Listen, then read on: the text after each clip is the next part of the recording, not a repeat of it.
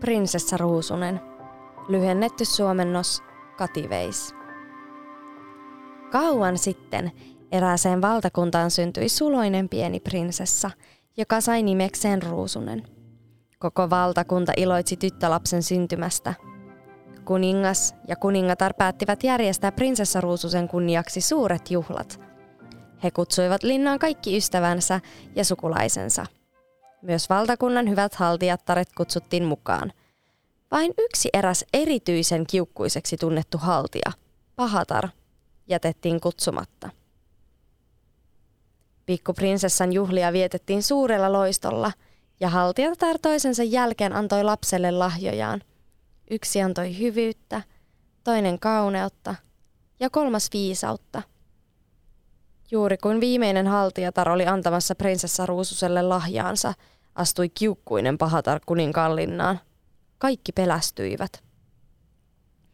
Olen kovin pettynyt, kun minua ei kutsuttu mukaan juhlaan, lausui pahatar kolkolla äänellä. Mutta minäkin haluan antaa Ruususelle oman lahjani. Ennen kuin prinsessa täyttää 16 vuotta, hän loukkaa sormensa värttinään ja kaatuu kuolleena maahan. Tämän sanottuaan pahatar nauroi ilkeästi ja poistui linnasta. Kaikki olivat kauhuissaan pahattaren sanoista. Mikä onnettomuus! Mutta silloin astui esiin viimeinen hyvä haltijatar, joka ei vielä ollut ehtinyt antaa lahjaansa. Hän yritti parhaansa mukaan lieventää pahattaren taikaa ja lausui, Prinsessa ei suinkaan kuole värttinän pistoon, vaan nukahtaa satavuotiseen uneen, josta todellinen rakkaus hänet herättää. Pienen prinsessan vanhemmat olivat surun murtomia – Ruususen isä määräsi välittömästi, että valtakunnan kaikki värttinät oli tuhottava. Prinsessaa suojeltiin ja varjeltiin herkeämättä, eikä häntä päästetty milloinkaan yksin ulos leikkimään. Niin kuluivat vuodet, ja prinsessa Ruususesta kasvoi suloinen neito. Kaikki hyvien haltijatarten lahjat kävivät toteen. Tyttö oli älykäs, kaunis ja aina ystävällinen muille. Prinsessa oli luonteeltaan myös utelias. Mutta koska häntä ei koskaan päästetty yksin ulos, tyttö vaelteli kuninkaanlinnan käytävillä etsien uusia leikkipaikkoja. Eräänä kesäpäivänä Ruusunen oli taas mielipuuhassaan kuljeskelemassa linnan kamareissa ja käytävillä. Hän löysi erään vanhan portaikon, joka johti korkealle linnan torniin. Ruusunen nousi uteliaana kierreportaita pitkin ja tuli suuren puuoven luo – kun prinsessa työnsi oven varovasti auki, näki hän huoneessa erään vanhan eukon kehräämässä. Eukon rukissa välkkyi pitkä, terävä värttinä, mutta Ruusunen ei osannut pelätä sitä. Mikä tuo on? kysyi Ruusunen uteliaana. Se on rukki, vastasi Eukko. Haluaisitko sinäkin kokeilla?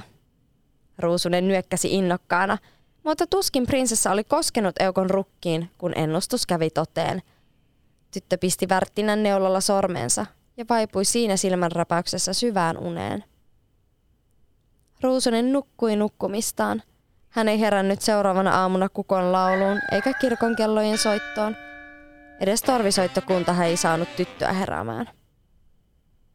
Ei aikaakaan, kun Ruususen uni levisi koko linnaan – Yksi toisen sen jälkeen alkoi haukotella ja hieroa silmiään. Vähitellen univaltasi linnan. Kuningatar ja kuningas nukahtivat valtaistuimilleen, hoviväkki pöytiensä ääreen ja vartiosotilaat linnan pihamäelle. Hevoset nukahtivat talleihinsa ja kissa kesken hiiriahdin. Lopulta koko linnan väki kuorsasi syvässä unessa. Päivät muuttuivat viikoiksi, viikot kuukausiksi – ja linnan väki jatkoi uniaan. Lopulta oli kulunut vuosia. Kaikkien nukkuessa linnan ympärille oli kasvanut suuria piikikkäitä ruusupensaita, niin tiheälti, ettei linnan portista päässyt lopulta lainkaan sisään. Aika ajoin linnan muurien yli yritti kiivetä jokunen rohkea ritari, mutta hekään eivät päässeet piikikkäiden oksien läpi. Eräänä päivänä oli kulunut tasan sata vuotta siitä, kun Ruusunen pisti itseään Värttinän neulalla. Silloin paikalle saapui sattumalta eräs komea kuninkaan poika. Hän oli myös kuullut tarinan linnassa nukkuvasta prinsessasta ja halusi yrittää tytön pelastamista. Kuninkaan poika asteli linnan portille. Silloin ruusupensaiden oksat taipuivat kuin itsestään sivuun ja päästivät pojan sisään. Hän käveli ohi pihalla nukkuvien vartiosotilaiden ja astui sisälle linnaan. Linnan salissa hän näki kuninkaan ja kuningattaren nukkuvan valtaistuimillaan ja koko hoviväen kuorsaamassa pöydillään. Poika kulki ympäri linnaa, kunnes päätyi vihdoin torniin, johon Ruusunen oli nukahtanut. Siinä tyttö nyt uinui käsiposkella herttaisena kuin valtakunnan kaunein ruusu.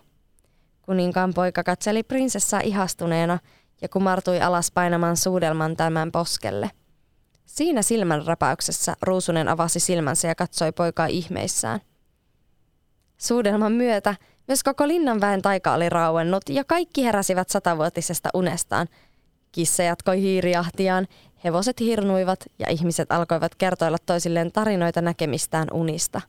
Mutta kuninkaan poika talutti Ruususen tämän vanhempien luokse valtaistuimelle, polvistui tytön eteen ja pyysi tätä kanssaan naimisiin.